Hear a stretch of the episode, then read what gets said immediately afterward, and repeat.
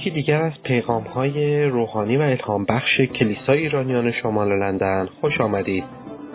امیدواریم با شنیدن این پیام کلام زنده خداوند در زندگی شما عمل کرده و از برکات روزافزون او بهره‌مند شوید.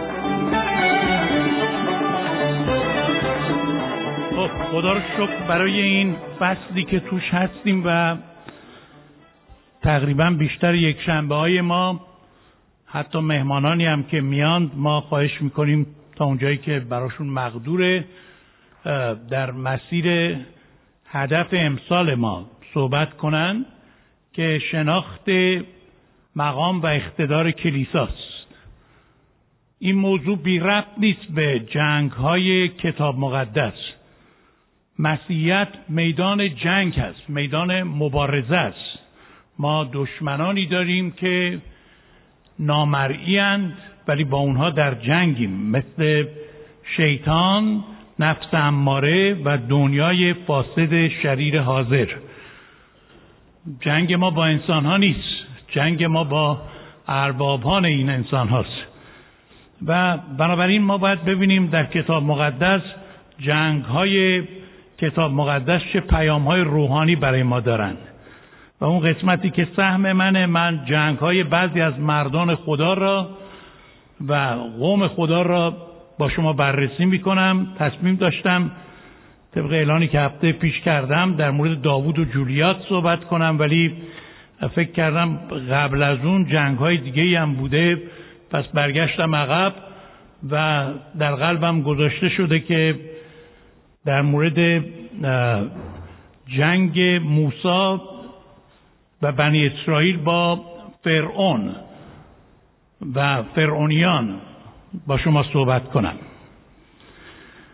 خب همه ما میدونیم که فیلمش هم حتما شما دیدید، 10 فرمان را چند بار این فیلم را کارگردان‌های مختلف ساختند و نشون دادند به نام 10 فرمان، به نام موسی و فیلم‌های دیگه مشابه اون و خیلی معروفن اینها، لااقل فیلماشو دیدید و حتی تئاترش هم بوده در مورد آزادی قوم اسرائیل از اسارت مصریان و خب خیلی در تاریخ معروفه این داستان. جنگ موسی با فرعون برای ما خیلی آموزنده است و خیلی درس‌های مختلف داره و مراحل مختلف جنگ موسی با فرعون را می‌بینیم که شما هم عناوین را اینجا مشاهده خواهید کرد که خواهید دید که چطور فرعون که نماینده شیطانه با موسی که نماینده خداست یه مبارزه خیلی بزرگی با هم داشتن. 10 بار در کتاب مقدس آمده که خداوند به موسی میگه برو به فرعون بگو قوم مرا رها کن تا مرا عبادت نمایند. این جمله را شما 10 بار در خروج میبینید و فرعون هم به همین شکل مقابله میکنه و رها نمیکنه و بلاهای مختلف بر سر مصریان میاد که انواع اقسام این بلاها در کتاب خروج باب تقریباً 4 به بعد تا باب 13 نوشته شده که چه بلاهایی میاد سرشون تا اون وقت در اوج در باب 14 که خدمتتون خواهم رسید. و فرعون هر دفعه در این بلاهایی که میومد ظاهراً شکسته میشد، قبول میکرد که آزاد کنه، ولی وقتی بلا تموم میشد دوباره پشیمون میشد و این بلاها همینطور لولش بالاتر میرفت. اولین پیشنهادی که در این مبارزه فرعون به موسی کرد این بود که همینجا در مصر بمانید و برای خدا قربانی بگذرونید. در خروج 8:25 گفت خیلی خوب، من راضیم که شما خداوندتون رو عبادت کنید، ولی چرا از مصر برید بیرون؟ همینجا ما کاری با کار شما نداریم، بمونید و عبادت خودتون رو در مصر بکنید، ما به شما مثلا آزادی مذهب میدیم. ولی پاسخ موسی چی بود؟ البته این پیشنهاد را شیطان به یک شکل دیگری به ما میکنه، لطفاً کمی سریعتر برید. شیطان هم به ما میگه در دنیای پر از گناه خدا را عبادت نمایید. یعنی همینجا ضمن اینکه شما تمام مسائلی که مردم دنیا دارن انجام میدن، حرفایی که اونا میزنن، رفتارهایی که اونا دارن، روشها و اسارتها و عادتهای بدی که اونا دارن، شما هم با اونا همشکل بشید، ضمن کلیسا هم بیایید خدا را هم عبادت کنید، که ما به اینا میگیم مسیحیان دنیوی. یعنی فرقی ندارن با مردم دنیا، واقعا هم خدا را میخوان هم خرما را، هم تو کلیسا هستن هم تو کاباره ها هستن، هم با مسیحیان هستن هم با دوستانی که خلاف مسیح دارن عمل میکنن. من نمیگم با اونا باید دشمن باشیم یا قطع رابطه کنیم، ولی در حقیقت زیر یوغ اونان و اونا بر اینا حاکمن. و اغلب ما میشنویم که بعضی از ایمانداران توی محافلی جمع میشن که محافل کاملا دنیویه، و در حالی که ای دائم قلیون میکشن، چرت و پرتای زیاد میگن، غیبت میکنن و حرفای زشت میزنن و توهین میکنن، نسبتهای مختلف به هم دیگه میدن، هیچ جو و فضای روحانی اونجا نیست. من به یک نفر گفتم ببین شما در هر مشارکتی که با هر کس داری، یا باید تو مفید باشی برای اونها یا اونا برای تو مفید باشن، و اگه قراره نه تو مفید باشی و نه اونا برای تو مفید باشن، اصلا این مشارکت چه معنی داره؟ غیر از ضرر چه سودی میرسونه؟ ولی متاسفانه بسیاری دوست دارن که هر دو رو داشته باشن و جدا نشدن. کلیسا میدونید معنی کلیسا در زبان اصلی یونانی یعنی اکلیسیا. اکلیسیا یعنی جدا شده از دنیا، برگزیده، خوانده شده از جهان. ما اگه در جهان زندگی میکنیم ولی از جهان نیستیم، معیارهای این جهان را نداریم، اهداف و ارزشهای این جهان را نداریم. درست دوست گناهکاران باید باشیم، درست با مردم باید در ارتباط باشیم و منزوی و مرتاض نیستیم، اما نباید تحت تاثیر این فرهنگ غلط و این افکار غیر کتاب مقدسی مردم جهان باشیم. من متاسفانه چند وقت پیش در یک سلمونی بودم و ایشون گفت فلانی رو میشناسید؟ گفتم بله ایشون عضو کلیسای ماست. گفت مگه مسیحیه ایشون؟ گفتم بله. گفت که ای بابا ما که هیچ بویی از مسیح از ایشون نبویدیم، ایشون اصلا مسیحی ها که اینجوری نباید باشن. من خیلی خجالت کشیدم که درباره کسی حرف زدم که هیچ شهادت خوبی از خودش در جامعه برقرار نکرده بود. عزیزان فرعون همینو میگه، شما در مصر بمانید خداتون هم عبادت کنید. ولی جواب موسی چی بود؟ پاسخ ما و موسی باید این باشد: خارج از مصر یهوه را عبادت میکنیم، همینطور که تو اینجا اومده. خروج 8:26-27. من مخصوصا میگم که اونایی هم که از طریق اینترنت دنبال میکنن محل آیات رو بدونن. ما نمیتونیم عبادت مقبول خدا را داشته باشیم در سرزمین مصر. عبادت ما اصلا مکروه مصریانه و عبادت ما مقبول خدا واقع نمیشه. خدا در کلام خودش در 2 قرنتیان این ببخشید قبل از اینکه برید در اونجا لطفاً برگردید عقب، مرحله دوم، نه همون بعد، 2 قرنتیان باب 6 آیات 14 تا 18 میگه نور را با ظلمت چه شراکت است؟ گناه را با قدوسیت چه رفاقت است؟ مسیح را با بلیال چه مناسبت است؟ مؤمن را با کافر چه نصیب است؟ از میان ایشان بیرون آیید، جدا شوید، چیز ناپاک را لمس مکنید تا من شما را مقبول بدارم. این دستور خداست. بنابراین اولین پیشنهاد فرعون توسط موسی رد شد. این اولین هیلش بود. در مرحله دوم پیشنهاد فرعون چیه؟ خب حالا که مجبورید از مصر برید بیرون، بسیار دور نرید، همین نزدیکی ها باشید، جلوی چشم ما باشید، خیلی فاصله نگیرید از ما. خیلی عجیبه، حالا به اصطلاح تخفیف داده، ولی تخفیف در اینه که نزدیکی های ما باشید. خب امروز این پیشنهاد رو شیطان به چه شکلی میده؟ به همه ما میده. چی میگه؟ بیایید جلوتر. من میخواستم که شما این عبارت رو ببینید. شیطان هم به ما میگه زندگی مسیح رو سخت و جدی نگیرید، از گناه و دنیا زیاد فاصله نگیرید. این ترفند شیطانه.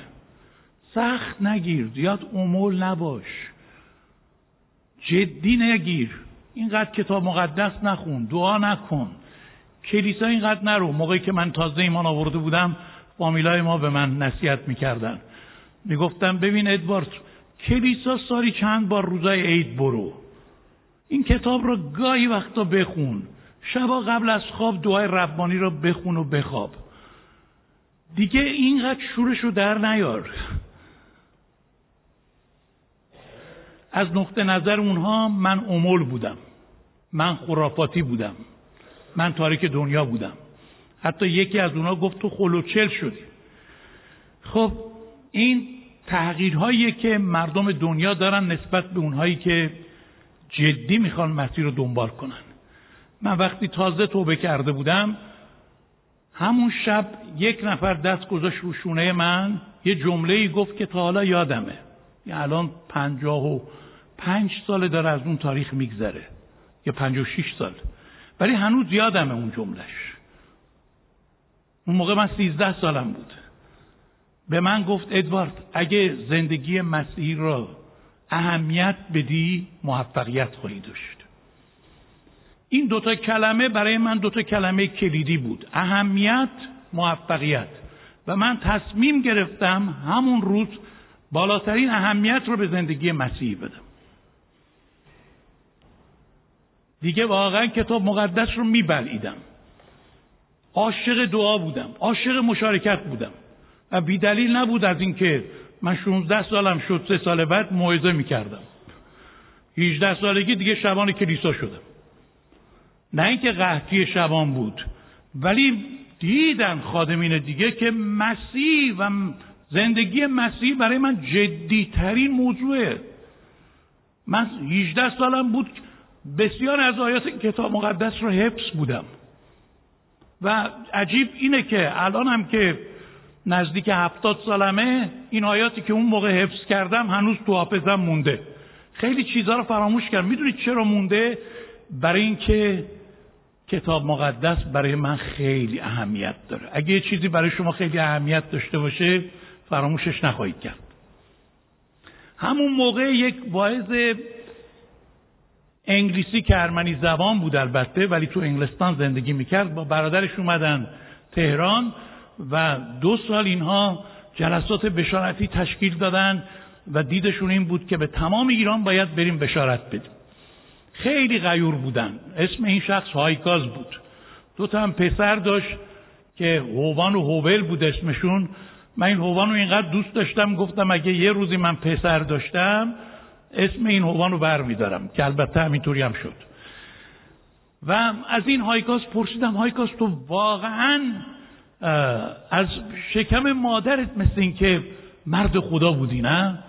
گفت ادوارد چی داری میگی؟ من خیلی ضد خدا بودم. من تو انگلستان همه جا بر علیه خدا قیام میکردم. دکتر ویلی گرام که اومد انگلستان، ما رفتیم جلسات شرکت کردیم و برای مسخره با دوست دخترم رفتیم اون پشت نشستیم، هر چی ایشون میگفت ما میخندیدیم، جوک درست میکردیم. ولی وسط های جلسه مثل این که برای ما داشتن دعا میکردن، روح القدس قلب من رو لمس کرد و من فهمیدم چقدر گناهکارم و احتیاج دارم که آنچه که این واعظ میگه به دست بیارم. خیلی جدی شدم اون موقع این دوست دختر من برعکس من بود، دید من خیلی افتادم به فکر، گفت بلند شو بریم هایکاس. گفتم نه، من میخوام بشینم. بالاخره کلام خدا کار خودش رو کرد و من آخر جلسه موقعی که بیلی گرام دعوت میکرد برای توبه بلند شدم برم جلو، این دختر دست منو گرفت گفت میخوای بری مثل این خلوچلا بشی؟ دیوونه شدی؟ من نمیخوام با کسی به سر ببرم که مسیحیه، ایمان داره. بلند شو بریم، دنیا دو روزه، بلند شو بریم خوش باشیم. چی اومدی به فکر مسیح افتادی؟ میگه من نشستم. دوباره ویلیگرام ادامه داد و قلب من منقلب میشد. متوجه شدم که من احتیاج دارم به این نجات. گفتم به این دختر گوش نمیدم، بلند میشم میرم. بلند شدم برم، دیدم این دفعه خیلی تهدیدم کرد. گفت ببین اگه بری جلو و اونجا توبه کنی و قلبتو بدی به مسیح، برگشتی دیگه من اینجا نیستم ها. حالا یا منو انتخاب کن یا عیسی مسیح. خیلی برای من سخت بود چون عاشق اون دختر بودم و دوباره نشستم. ولی دیدم همون موقع بیلی گرام میگه ای جوان انتخاب کن، تصمیم بگیر بین خدا و شیطان، بین دنیا و عیسی مسیح، بین گناه و قداست تصمیم بگیر، بین جهنم و بهشت تصمیم بگیر. امروز به خدا جواب بله بده، اون بالا تعیین همه است. و روح القدس با قلب من صحبت کرد که من باید ترک کنم این دختر رو و این مانع را. رفتم جلو در حالی که اسیر این دختر بودم و قلبم رو دادم به مسیح. نور او که اومد تاریکی رفت، عشق مسیح که اومد عشق این دختر، هوس‌های این دختر رفت و من آزاد شدم. یه انجیل گرفتم اومدم که برم خونمون، دیدم دختره هنوز نشسته اون پشت، خیلی عصبانیه، خیلی خواست با اون ناخونای درشتش چشمای منو در بیاره، ناخونای تیزش. ولی من در آرامش به او گفتم عزیزم اگه تو نمیخوای با من بیای بریم بهش، من هیچ وقت با تو نمیام بریم جهنم، خداحافظ. و همین شد. امروز شما باید تصمیم بگیرید، یا مسیحی هستید یا نیستید. اگه میخواید مسیحی باشید مثل آنچه که فرعون میگه، زیاد سخت نگیر، زیاد فاصله نگیر از گناه. حالا اشکال نداره دروغم بگو، مسیحی هم باش. سر دولت را کلاه هم بذار، مسیحی هم باش. دنبال شهوات جسمانیت برو، مسیحی هم باش. آیا واقعا میشه؟ اینجا کلام خدا در متی 6:26 مسیح گفت نمیتونید خدا و ممونا را با هم خدمت کنید. پولس رسول میگه نمیتونیم پیاله خدا و پیاله دیوها را بنوشیم. و پاسخ موسی به فرعون چی بود؟ به مکانی که خدا ما را امر کند خواهیم رفت و عبادت خواهیم کرد. خروج 8:27. بلاها اومد، فرعون باز یه تخفیف دیگه ای داد. گفت باشه برید، حالا برید، حالا هر جایی که خدا شما را هدایت میکنه برید. ولی کیا میخواید برید؟ کیا میخواید برید؟ موسی گفت ما، جوانان، پیران، بزرگان، کوچیکان، زن و بچه ها، همه. فرعون چی گفت؟ فرعون میگه که برید جلوتر، برید جلوتر. بله، نه همون مرحله سوم. شما بالغان بروید، درسته، همونی که گذاشتید درسته، برید جلو. شما بالغان برید، بچه‌ها پیش من در مصر بمانند. در یه ترجمه میگه زن و بچه‌هاتون بمونند، چون اونجا وقتی میگفتم بچه‌ها منظور همسرانشون هم بود. شما مردا فقط برید. خب این حرفیه که شیطان هم به ما میزنه. فقط شما یهوه خدای خود را عبادت کنید، بچه ها متعلق به من هستن. فرعون میخواست گروگان بگیره خانواده مردای یهودی را، اونا بمونند، بچه هاتون پیش من باشند تا شما دوباره برگردید، یا لااقل اگه شما نسل اول رو از دست میدم نسل دوم را بپام. امروز کار شیطان اینه که خانواده های ما را بچه های ما را، همسران ما را اجازه نده که متعلق به خداوند باشن. و متاسفانه میبینیم که خیلی ها که ایمان میارند بچه هاشون در اون درخشش روحانی نیستند، یا شاید خیلی اهمیت نمیدن به این موضوع، بچه ها را به حال خودشون گذاشتن، یا روش های نزدیک شدن به بچه ها را برای جذب به مسیح نمیدونند. من نمیخوام اونا را محکوم کنم، قطعا اونا هم تلاش خودشون رو میکنن، ولی بدونید که نقشه شیطان اینه که خانواده شما را از شما بگیره. او میگه اگه شما را از دست دادم لااقل بچه‌هاتون رو تصاحب کنم، ولی شما بیستید در این جبهه با این گروه های دعا، چه گروه دعایی که در کلیسا داریم، چه این گروه دعایی که امروز معرفی شدن و چه خودتون در دعا و روزه بیستید و این بچه ها رو از چنگال شریر در بیارید، از حلقوم شیطان بکشید بیرون و در این جنگی که دشمن داره با شما که به شما میخواد بگه که حالا شما آزاد باش، رو بچه ها کاری نکن، بچه ها بذارید خودشون انتخاب کنن. طبیعیه که باید خودشون انتخاب کنن، ولی ما چه تأثیری رو اونها گذاشتیم که اونا بتونن راه ما رو بیان.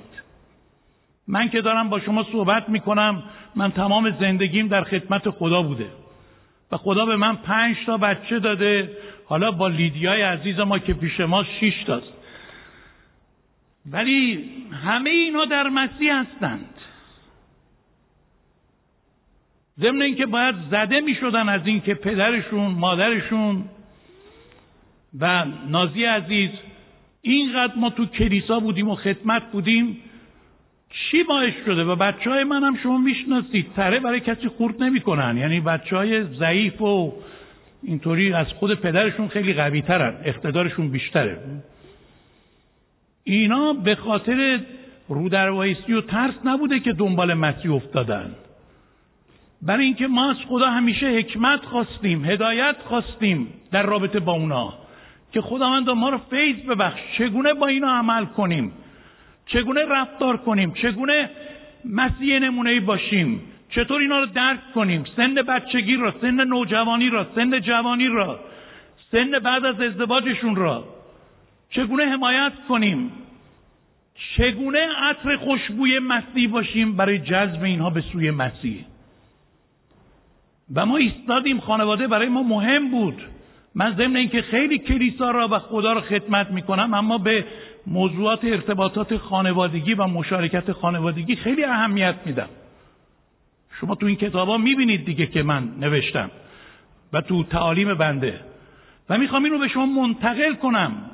نمیخوام از خودم تعریف کنم، ولی میخوام بگم که شما نمونه بگیرید تو این قسمت از شبانتون. شما میتونید با کمک خدا، با فیض خدا، مثل موسی جوابتون این باشه. موسی چی گفت؟ موسی گفت، پاسخ این بود: با جوانان و پیران و پسران و دختران خود برای عبادت خدا خواهیم رفت. یعنی همون چیزی که یوشع گفت 24:15، این حرف موسی در خروج 10:9. یوشع هم همینو میگه: من و خانواده‌ام یهوه را عبادت خواهیم کرد. با من میتونید بگید: من و خانواده‌ام یهوه را عبادت خواهیم کرد. بیستید هدفمند روی این مطلب، چه در دعا، چه در حکمتی که از خدا میخواهید، چه در تغییر روش هاتون که با بچه ها دارید و چه با کمک بقیه عزیزانی که این مشکل را دارند. متحد بشید، بچه هاتونو و خانوادتونو از چنگال شیطان در بیارید و ناامیدم نباشید. همینطور که شیطان میگه بچه ها را بذارید پیش من بیاند از زبان فرعون، مسیح هم در مرقس 10:14 میگه بگذارید بچه ها پیش من بیاند، ملکوت آسمان از آن آنهاست. بچه ها رو پیش خداوند بیارید. اهمیت بدید به این جلسه بچه ها، کانون شادی، به این جلسه نوجوانان که اعلام شد. کلیسا داره تلاش خودش رو میکنه، ولی اینا هفته یه بار تو اینجان، بقیه روزا پیش شما. شما سهمی که شما دارید سهم مهمیه و در این قسمت اگه احتیاج به مشورت و کمک هم دارید در خدمت شما هستیم. ولی فرعون دید که موسی قبول نمیکنه. در همه جبهه ها فرعون شکست میخوره و موسی ایستاده و سازش نمیکنه. مرحله چهارم چی گفت بهش؟ مرحله چهارم این بود: اموال شما، گله ها و رمه های شما در مصر بماند. عجب روی داشت فرعون واقعا. خب حالا که شما در مصر عبادت نمی کنید، راه کوتاه هم نمیرید، حاضر نیستید که این نزدیکی ها عبادت کنید، تصمیمم دارید بچه هاتون و زن و بچه هاتون و همه رو با هم ببرید. خب دیگه چیکار کنیم؟ این بلا سر من میاد، باید سازش کنم. خب لااقل اموالتون رو اینجا بذارید. اموالتون رو برای چی میخواید ببرید؟ گوسفندا و گله هاتون رو برای چی میخواید ببرید؟ بار میخواید با خودتون بکشید؟ پولتون رو برای چی میخواید ببرید؟ خودتون برید اینا رو بذارید برای ما. و امروز شیطان همینو میگه و به خیلیا، تو گوش خیلیا میگه و بعضی از شما ایمانداران هم گوش میدید. چرا درباره پول حرف میزنن در کلیسا؟ چرا میگن هدیه بدید، 10 بدید؟ چرا ما را ول نمیکنن؟ چرا دائم عذاب وجدان به ما میدن؟ پول چیز خوبی نیست، پول کثیفه، خدا با پول کاری نداره که، خدا به قلب نگاه میکنه. مگه کلیسا جای مادیاته که درباره پول حرف میزنید؟ البته ما خیلی کم حرف میزنیم، کاش زیاد حرف میزدیم. ما در حضور خدا گناهکاریم اگه حرف نزنیم. ولی نقشه شیطان اینه که خیلی ها رو فریب داده با پول ما کار نداشته باشید، پول مال منه. درباره 10 هم چیزی نگید، 10 مال شریعت بوده. به ما آزادی عمل بدید. به ما بر میخوره. شما میگید کسی که 10 نمیده از مال خدا داره میدزده. یعنی ما دزدیم؟ ببخشید من نگفتم اینو، کلام خدا گفت. شما بخونید ببینید کلام خدا میگه یا برادر بارت میگه. حالا شما نمیخواید اطاعت کنید، دیگه به کلام خدا نسبت بدی ندید. ما هیچ کس رو که مجبور نکردیم که 10 بده. اصلا من اطلاع ندارم کی 10 میده کی نمیده.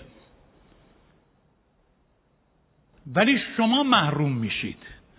این منطقی که شما دارید که خدا فقط با روح ما کار داره، با قلب ما کار داره، با جیب ما کار نداره و پول من مال منه، هر طور که میخوام خرج میکنم. نخیر عزیزان، اولا پول شما مال شما نیست. خدا اگه به شما سلامتی نده، خدا خواب شب و از شما خدایی نکرده بگیره، معدتون کار نکنه، دور از جونتون معلول بشید، سکته مغزی و قلبی بکنید، شما از کجا میخواید برید پول در بیارید؟ خدا اگه مغزتون از شما بگیره، هوشتون از بین بره. بنابراین منشأ همه برکات خداست. در حقیقت مالک اصلی خداست. همینطور که در شعر ما داریم این امانت بر روزی نزد ماست، این پول مال خداست. وقتی ما داریم میدیم، در حقیقت نمیدیم، ما داریم برمیگردونیم. اون چیزی که خدا به ما داده یه قسمتش رو برای تشکر برمیگردونیم. پول مال ما نیست که. شما و بنده حق نداریم بگیم من مالک پولمم، هر طور میخوام خرج میکنم، من مالک نیستم. ضمناً اگه کسی قلبش رو داده، پولش رو نمیده. هر کس پولش رو نمیده به معنای اینه که قلبش هم نداده، و هر کی پولش رو میده یعنی قلبش هم داده. مسیح اینو گفت هر جا دل شماست. در اینجا میگه، در ادامه بدید، شیطان میگه اموال مال منه. مسیح در متی 6:21 میگه هر جا گنج شماست دل شما هم اونجاست.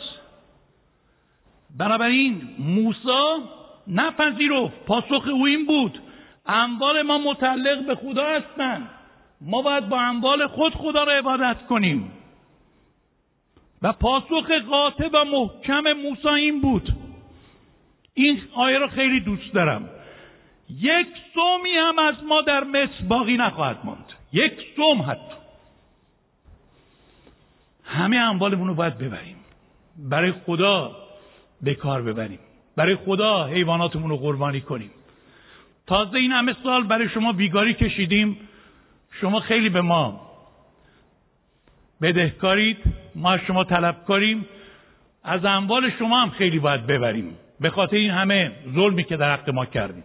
و اینقدر دیگه از دست این قوم اسرائیل و خدایشون که به جنگ مصر اومده بود خسته شده بودن که گفتن هر چی میخواهید بدیم شما برید، فقط از جواهرات و طلای خودشون هم دادن که اینا رو راهی کنن، برای اینکه آخرین بلایی که سر اون اومد این بود که نخودزاده هاشون از حیوانات گرفته تا همه خانواده ها خداوند همه را زد و کشت و به اونا فهماند که این همه جلوی من میستید و دلتون رو سخت میکنید، حقتونه که من این تنبیه رو هم بکنم. و قوم اسرائیل با شکوه و جلال با اموال خودشون رفتن. امروز خدا فقط شما رو نمیخواد. شما اگه خدا رو دوست دارید تو پرستش ها میگید من خیلی عاشقتم، باید عملا هم نشون بدید. همینطور که قلبتون رو به خدا دادید، این جیبتون هم که به قلبتون وصله به خدا بدید و نسبت به خدا خساست در نیارید. من برای برکت شما میگم، شما اگه ندید کلیسا کار خودش ادامه خواهد یافت. توسط دیگران خداوند نیازهای کلیسا را برآورده میکنه. خدا کارش مدیون شما نمیمونه، ولی شما از برکت خدا محروم میمونید. شما کلام خدا را میشکنید. ضمناً ده یک به هیچ وجه مال شریعت نیست. قبل از شریعت زمان ابراهیم و یعقوب هم روح القدس به آنها گفته بود که ده یک بدن، قبل از قانون عهد عتیق. در عهد جدید باید خیلی بیشتر از حتی ده یک را داد. روح فیض، روح سخاوت. بنابراین اموال خود را به خدا بدیم و برای خدا خساست نداشته باشیم. اما در مرحله پنجم که مرحله آخره، تعقیب فرعون و لشکریان او از بنی اسرائیل بود پس از خروج آنها از مصر. حالا اینا همه رفتن. بعد از اینکه موسی در این جنگ با فرعون هیچ کدوم از ترفندهای او را نپذیرفت، آفرین بر موسی، مرد مبارز، مرد جنگجو که جلوی فرعون اینطور ایستاد. حالا اومدن بیرون در بیابان نزدیک دریا هستن، یهو پشت سرشون میبینن که فرعون با صدها عرابه و لشکرهای سپاهی خودش، به اصطلاح اون سپاهی خیلی مخصوص خودش، داره تعقیب میکنه اینها را و میخواد اونا را در بیابان بکشه، میخواد انتقام بگیره. باز بعد از این همه تنبیات و بلاها، بعد اینکه نخست‌زاده هاشون حتی مردن، ایشون عبرت نگرفته. عجیبه بعضی از انسانها هر بلایی هم سرشون میاد فروتن نمیشن، دلشون رو سخت میکنند. فرعون جزو اونها بود. ولی یهو اسرائیلیان دیدن که پشت سرشون لشکریان فرعونن و جلوشون هم دریاه. نه راه پس داشتن نه راه پیش، در بنبست مطلق قرار گرفته بودن. بعد اونجا شروع کردن طبق معمول غر زدن سر موسی که چرا ما رو از مصر بیرون آوردی، سرزمین مصر قبر نبود ما رو اونجا دفن کنی، ای قربون این تره و سبزی مصر بریم، این چه غلطی بود ما کردیم، به تو گوش دادیم، حالا آوردی اینجا تو بیابان همه ما رو به کشتن بدی.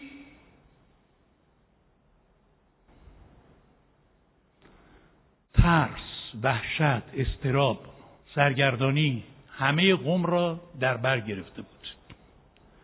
شیطان پس از اینکه ما از مصر بیرون میاییم، یعنی نجات پیدا میکنیم، حملات خود را بر زندگی ما ادامه خواهد داد. یه نفر در رویا دیده بود شیطان یه افسار دستش همینطوری میچرخونه، یه عده زیادی هم پشت سرشن و سریع داره میره. گفته بود شیطان چرا این افسار رو نمیدازی دور گردن اینا؟ گفت اینا که دارن میان، این افسار برای دور گردن کسانیه که نمیاند. بنابراین او مرتب در تلاش اینه که بتونه ما را در کمند خودش بندازه. ما تا زمانی که در این جسم هستیم این مبارزه ما با او، با نفس و با دنیا ادامه داره. اما خدا رو شکر برای تاکتیکا، سلاح‌ها و روش‌های مبارزه که کتاب مقدس به ما آموخته. در این بنبست مطلق جواب چه بود؟ بری جلوتر، من برای اینکه وقت زیاد گرفته نشه به موقع تمام کنم، پیغام خداوند در مورد عکس العمل ما در اوج حملات شیطان چیه؟ چون این اوج حمله بود دیگه. اوج حمله این بود که حالا اومدن همه اینها را سر به نیست بکنن. پیغام چی بود؟ پیغام سه چیز بود. خداوند به موسی گفت به این قوم بگید، به اسرائیل بگید از دشمن نترسید. اولین پیغام این بود. ترس مقدمه شکسته.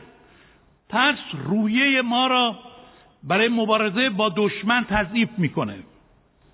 در لشکر خدا نباید ترس نفوذ داشته باشه. من 2 روز پیش در مسافرت بودم، یه نفر از لندن به من زنگ زد، خیلی نگران من بود و ای خواست به خاطر این بیماری کرونا منو بترسونه. میگه برادر مواظب باش، به اینجا دست نزن، به اون یکی دست نزن، با کسی دست نده، فلان بیمان، همه این چیزا رو گفت و با صابون هر روز دستاتو بشور، روزی چند بار بشور، حوله هتل شاید تمیز نباشه، شاید یکی اینقدر گفت و گفت و گفت. گفتم خیلی ممنونم، البته مرسی. گفتم تو هم تو لندن این کارو میکنی؟ گفت من اصلا خونه بیرون نمیام. بعد گفتم ببین خیلی ممنونم، ما باید مواظب باشیم، منم سعی میکنم رعایت بکنم، ولی داشتن مراقبت و حکمت با ترس فرق داره ها. تو گرفتار ترسی و من میخوام برای تو دعا کنم. مواظب باش، مراقبت بکن، رعایت بکن، اعلاناتی هم که امروز شد رعایت بکنید. حالا میگن اگه دست نمیخواید بدید اینطوری دست بدید، اینجوری بزنید.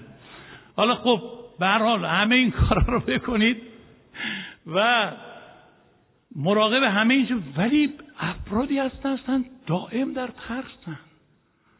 حتی قبل از اینکه کرونا هم بیاد میترسیدن. هی دائم ترس تمام وجود اونا رو گرفته. در حالی که کتاب مقدس 365 بار گفته نترسید. ضمناً میخوام به شما هشدار بدم. ایوب میگه از آن چه میترسیدم به سرم اومد. حالا شما از کرونا میترسید، به سرتون انشاءالله نمیاد، نخواهد اومد.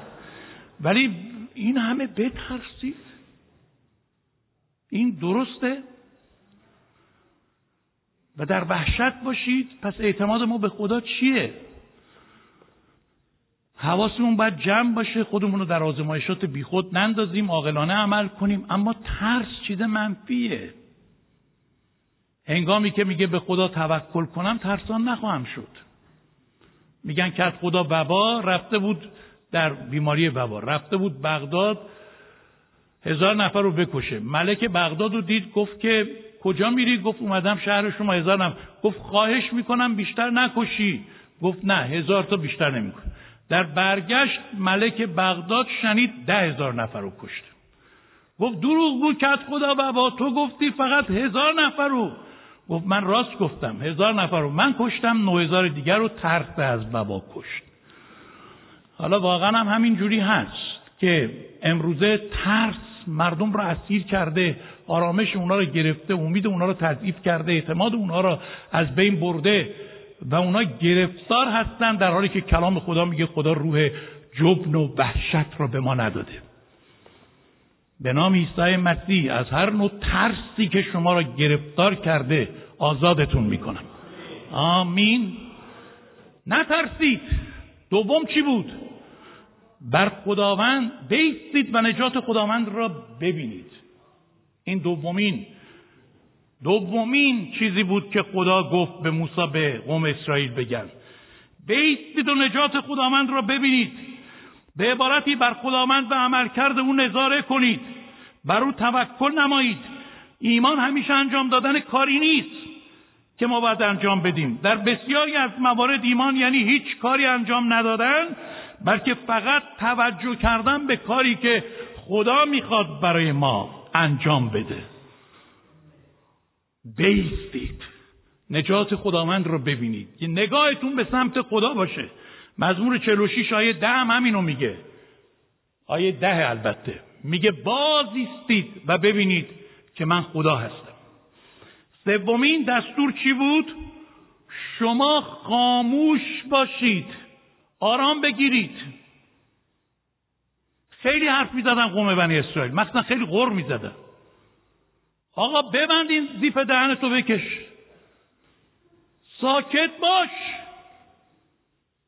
به خدا نگاه کن، رویتو از دست نده و آرام بگیر. خاموش باش یعنی آرام بگیر، از تلاش‌های اضافی دست بردارید، در انجام کار خدا دخالت نکنید.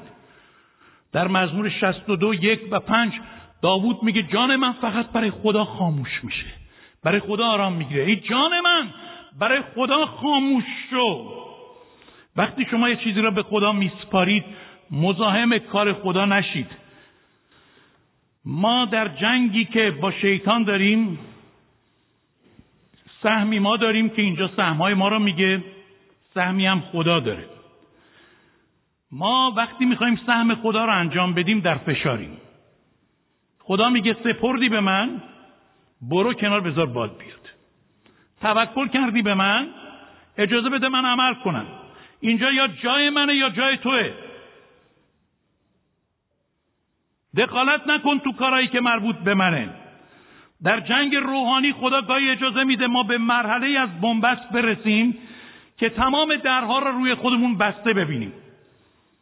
نه عقل ما، نه تجربه ما، نه دانش ما، نه روحانیت ما، نه سوابق ایمانی ما، نه عناوین روحانی ما، نه مشورت‌ها و تدابیر دیگران، نه تلاش و زور انسانی و نه حتی اتکا به دعا و روزه هم نمیتونه ما را از اون بحران بیرون بیاره. دقت کنید، اتکا به دعا و روزه. دعا و روزه وسیله است، نقطه اتکا نیست. دعا روزه وسیله‌ای است که ما را به اتکای به خدا برسونه. ما به دعاهای خودمون متکی نیستیم، به وسیله دعا به خدا متکی میشیم، نه به روحانیت خودمون، نه به تجربیات خودمون.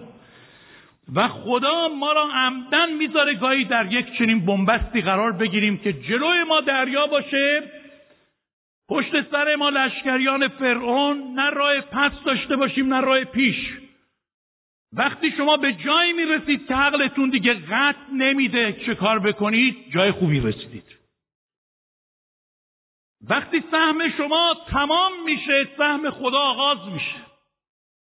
وقتی قوت شما به ته میکشه، قدرت خدا تازه ظاهر میشه. وقتی شما نمیدانید چه کار بکنید، این خیلی عالیه.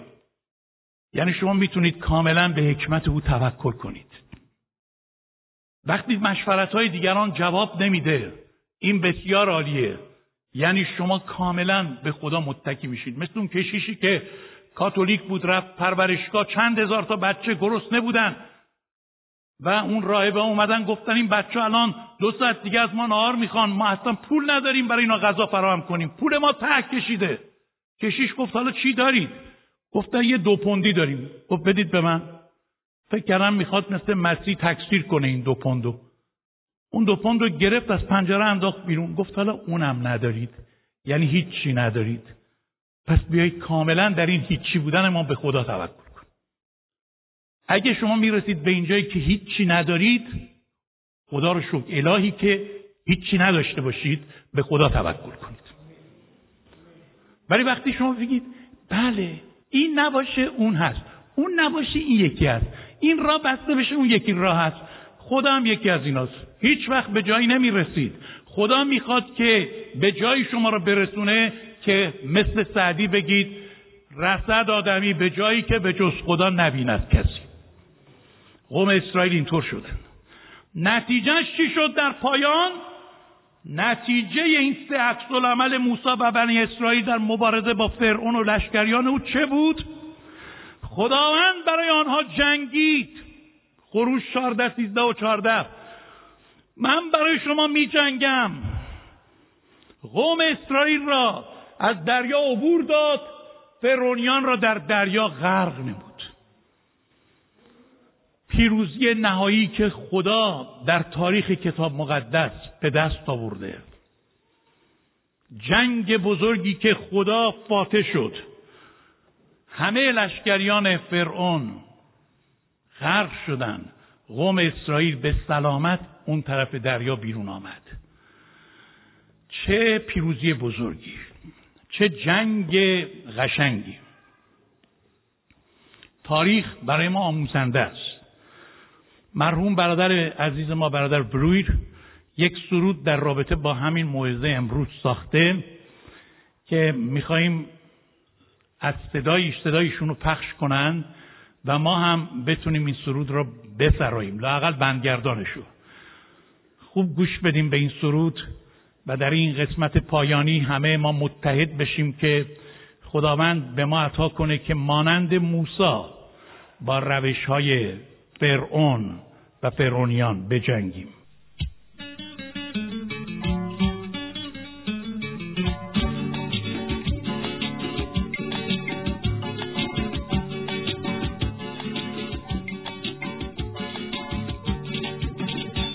خداوند من یهوه با جلال پیروز شده، رب و بسط تسبیح من، خدای نجات من. عرابه ها و لشگر فرعون را به دریا ریخت، دست راست خداوندم به قوت جلیل شده. اسم یهوه را شنیدن همه امت ها، همه مردم کنعان، همه بت پرستا لرزیدند. موآبیان از اون در حیرت افتاد، وقت طلوع صبح دریای سرخ از وسط شکاف. خداوند من یهوه با جلال پیروز شده، رب و بسط تسبیح من، خدای نجات من. عرابه ها و لشگر فرعون را به دریا ریخت، دست راست خداوندم به قوت جلیل شده.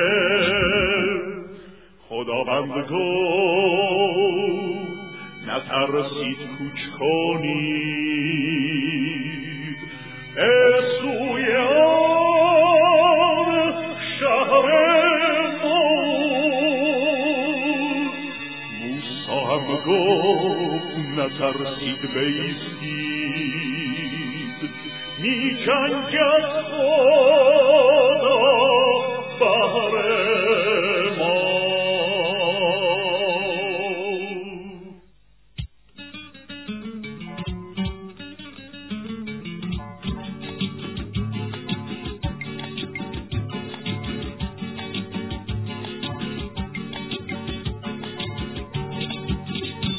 خداوند من یهوه با جلال پیروز شده، رب و بسط تسبیح من، خدای نجات من.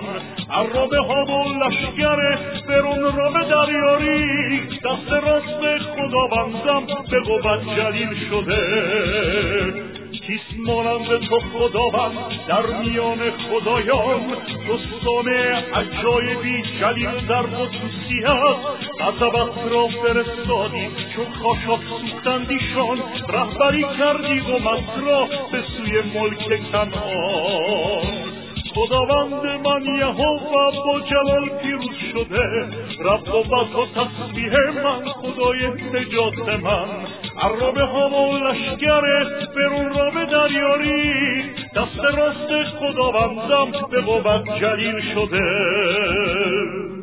برای گناهان من و تو مسیح بر صلیب جان بداد. میلیون ها میلیون مردم در دنیا میخوانند مسیح قیام کرد.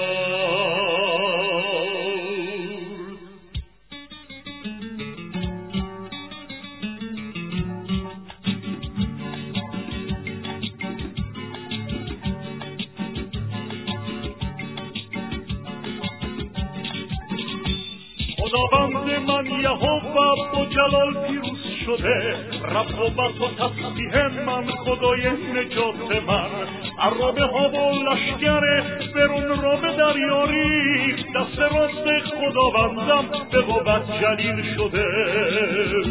امروز روز نجات است و الحال زمان مقبول، فرصت توبه و تعمید زندگی با خود نور. مسیح با قیامت بربر تو برغم پیروز شده، زمان ملاقات با احیا مهیا شده. خداوند من یهوه با جلال پیروز شده، رب و بر تو تسبیح من، خدای نجات من. عرابه ها با لشگر برون را به دریاری، دست راست خداوندم به قوت جلیل شده. خداوندا کلیسا را فیض عطا کن تا بتونه در این جنگ روحانی که داره با این تاکتیک های مبارزه آشنا بشه. کلیسا را فیض عطا کن تا در مقابل پیشنهادات فرعون بتونه همان جوابی را داشته باشه که مرد خدا موسی داشت. کلیسا را فیض عطا کن تا در مقابل این بنبست بزرگ که دشمن ایجاد میکنه نترسه، بیسته، نجات تو را ببینه و آرام بگیره و اجازه بده که تو برای او عمل کنی. برای تمام مشکلاتی که ما داریم، از کرونا گرفته تا هر مسئله شخصی و خانوادگی و کشور ما ایران داره، ما همین روش رو دنبال میکنیم.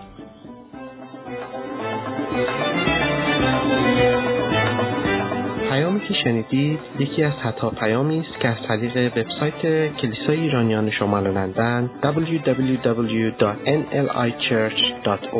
قابل دسترسی میباشد.